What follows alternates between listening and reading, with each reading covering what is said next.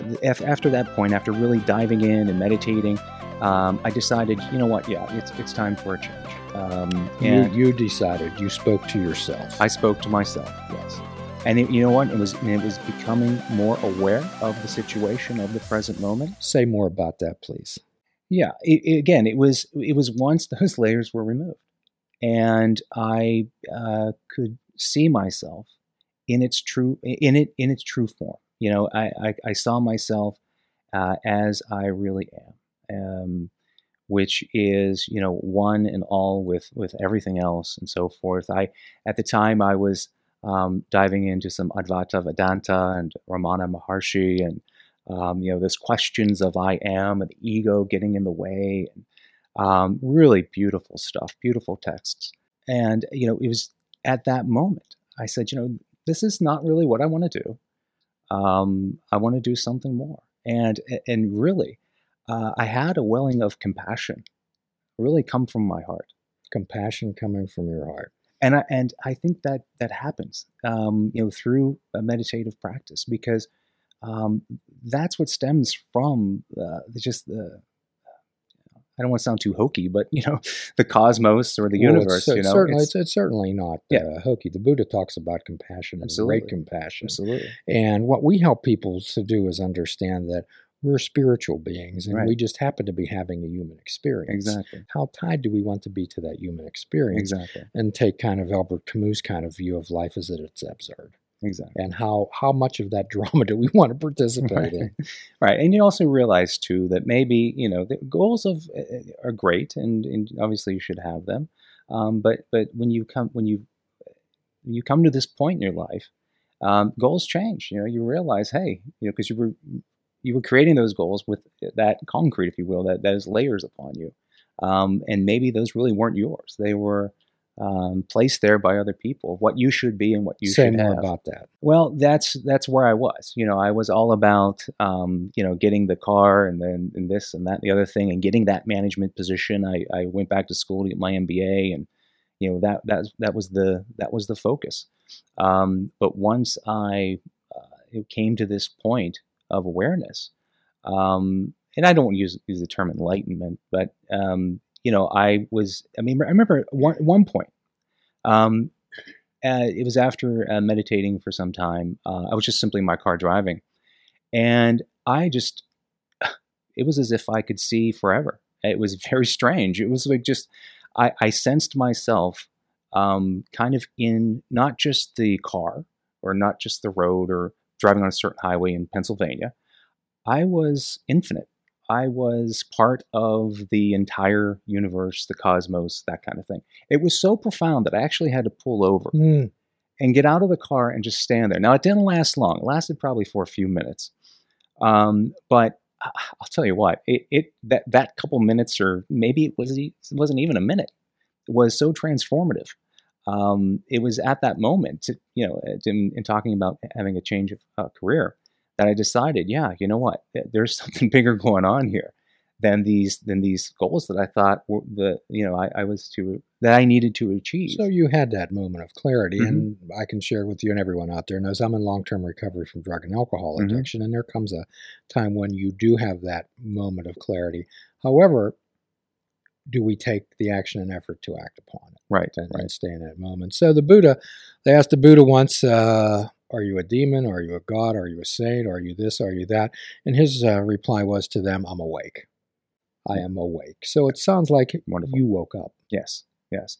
Um, and uh, after that, I um, took some time off to take care of myself. I was basically, um, you know, working on my health and um, trying to figure out what was going on, and um, that actually uh, enabled me to uh, manage it a little bit better. And and obviously, you know, we, we took some hits. You know, uh, it was a it was a big challenge uh, in the household to um, to do that um, because I had a stable career, so to speak.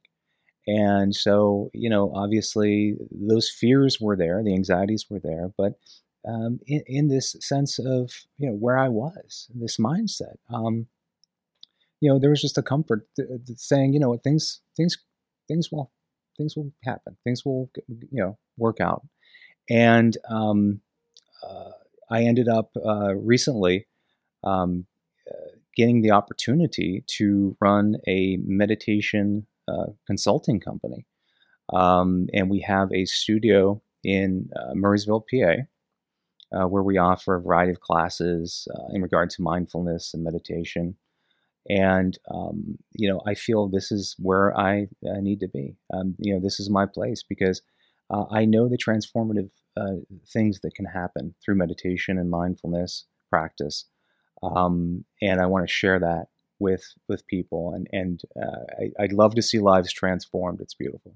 So tell us more about your your concept and what you made, what you created.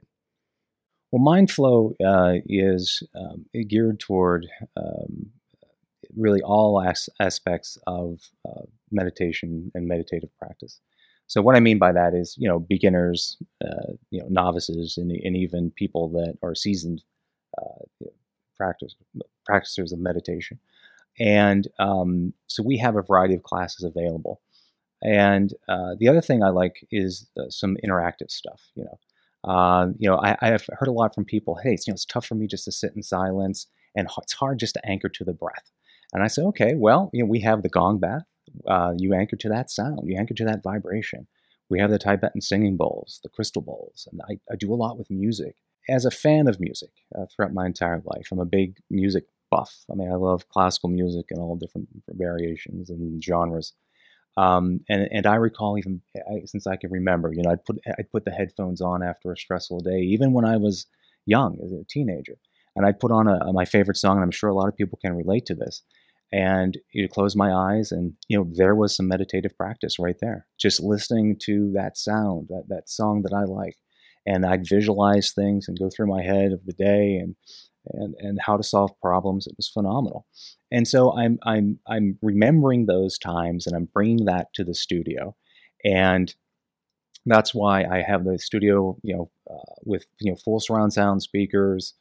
Um, and um, the other thing that we're doing is we're incorporating a lot of the different uh, sounds with the gongs and the bowls and, and that kind of thing, um, because I do believe music itself, it, just listening to music, is a meditation practice, especially if you do it mindfully. I mean, it's uh, it's it's very powerful. So, um, yeah, uh, one of the unique things that we're doing, by the way, I almost forgot, is I purchased um, several wireless headphones, and we had them custom made for MindFlow. And um, I'm laying a, a, music track along with a guided med- meditation and binaural beats. Uh, mm. So it's a mix of. Uh, there may be things. some folks out there who don't uh, perhaps follow that. Could, mm-hmm. you, could you say a little bit more about binaural beats? Yeah, they're they're they're at a certain hertz that um, uh, in a certain speed. Okay, just to simplify it, um, that you know one tone is in your right ear, one tone is played in your left ear, and they're actually at different tempos. But your mind actually creates an entirely third tempo. It is kind of neat when you take the left cup off, you know, uh, your left ear, and you just listen to the right, and vice versa. It's only oh, those are different, but yet your brain. So it helps you get into the initial alpha state, and then in order to dive deeper into the deeper states of consciousness and deeper states of meditation, um, and there's been some mixed reviews about it, but when you when you factor in the music and you factor in the guided meditation, um, you know, it, it is phenomenal. I mean, it's, so what you're saying is you find something that works. Yeah. Okay. Yeah. So when we talk about holistic wellness that we practice, we talk about the mind, body, spirit type of angle. And we're practitioners of the um so hum I am that, what you were talking about before, connection with everything. And we we truly believe that and we try to help people understand that uh, they're flowers, and flowers don't compare themselves to other flowers in the garden. They merely bloom. So we help people understand that it takes water, sunlight, and soil in order to help people bloom. We consider the water taking care of your physical self, and the sunlight is connection with some type of a spirituality, and the soil is the environment that you plant yourself in, the people, places, things, circumstances, events that you surround yourself. A beautiful flower cannot uh, cannot thrive in a sandbox. So we help people understand that they have choices and the world's not going to move, they they do. That sounds like a really wonderful, wonderful concept that you have. So how how has that changed your life? How is let's talk about you. Let's talk about how has it changed your worldview? How's it how's it improved your wellness? Uh, it, has been phenomenal, to be honest with you. Um, I'm able to just manage my my health issue, issues um, in a way that um, I, I, couldn't do before. Um, you know, it, it's um, I don't battle it as much as I used to. You know, I accept it as as part of life. And uh, I remember attending um, a class. Uh, was actually on is Jon Kabat-Zinn's MBSR, and uh, you know, I was just sitting there, and we were talking about uh, the approach to pain. Uh, to you know, uh, how you you know all this kickback to it, you know, and all things. But as I mentioned before, you create more pain, you create more anxiety. And the same can be said to really life as a whole. You know, um, eh, we, create so much anxiety and, and, pain just when we read the news and the state of affairs of, of today. Um, if we just at some at some point just accept it, and you know, I even say fuse into it, just blend into it. Um, you know, just lean against the chaos, allow it to support you. you well, know? we follow the philosophy of the Buddha that pain is a reality, that right. suffering is optional. And what we resist persists. So when I kind of talk to people about talking to their pain and embracing it rather than try to push it away, we come up with some skeptical people because we're taught in this world that we live in that we shouldn't experience any type of discomfort at all. And if we do, if there's any type of a pain, Western allopathic medicine tells us that we should we should take some type of medication, we should have some type of procedure. However, uh, the idea is, is that, that, we live with it and we embrace it and we can learn how to talk to it. I think it was Kabat-Zinn that said there will always be waves. You just have to learn how to surf. Well, we, we in fact, everybody can go back to our podcast about the surfs up. Uh, so sometimes I'll talk to people and I'll say, "Well, here's how here's how you can handle this. Have you ever been to the beach and you stand up? These big waves are coming in, and you stand up right before it." I said, "What happens?" They said, "Well, it knocks me down." I said, "What happened? What do general people generally do then? Well, they still get up and they get knocked down again and again." So I said, "Have you ever seen anybody flow out into the into the ocean and when the waves come they extend their hands and and they become loose right. and so they ride the wave so what we try to help people understand that all emotions and thoughts are neither good nor bad it's your reaction to them that's the issue. And a lot of these emotions have powerful powerful energy and you can choose how to use that force. Exactly. Yeah yeah, and I think it was Rupert Spira too that said, um, you know, the only way to deal with fear is learning how to live with fear. Mm-hmm. And um, you know, again, that's just you know, accepting it on the level that it is, that it's here, um, and um, you know, just becoming one with everything. So perhaps could you uh, could you tell us a little bit more about where Mindflow Studio is located at? Uh, perhaps the uh, the website, and we'll definitely put a link for that up on our show. Yeah, it's uh, mindflowstudio.com, and we are located, as I said, in uh, Murrysville, PA, and we offer evening classes, uh, a variety of drop-in classes, and also courses. Yeah, you can register online uh, or uh, stop in, and we also have a retail area uh, where we offer a variety of different products, meditation supplies, um, which would be the bowls um, and some different items, uh, as well as some variety of teas, cognitive enhancement supplements, um, and also some brain machines. Uh, we have some the Muse headbands, light and sound machines. That comes from my uh, reading of Mega Brain Power back in '96 uh, when he talked a lot about the um, the deprivation tanks and light and sound machines and and so forth. So uh, we do carry those as well. Um, so yeah, um, it's just uh, you know a neat place to to come, relax, have a cup of tea, and and enjoy some uh, you know a wonderful experience to hopefully transform your life. You've been a certainly a delightful guest, and we help people understand that uh, sometimes Western culture takes these ideas that have been around for thousands of years and decides that they discovered it and and make it their and make it their own. Uh, the rappers today are saying woke. I'm, I'm, I'm woke. Well, the Buddha said I'm awake, and it was there long before the Buddha. So, however you've discovered it, you can call it your own. As long as it works in your life, that's really all that matters. Sure.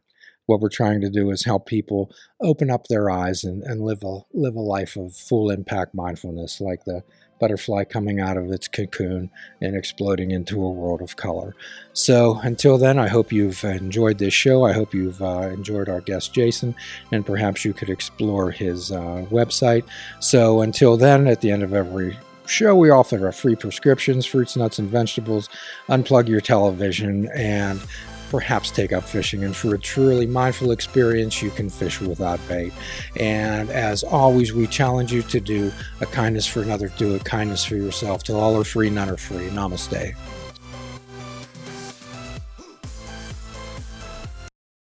Please check out our website at fishingwithoutbait.com, where you can listen to the show, comment on our discussions, and find out where you can subscribe to our podcast.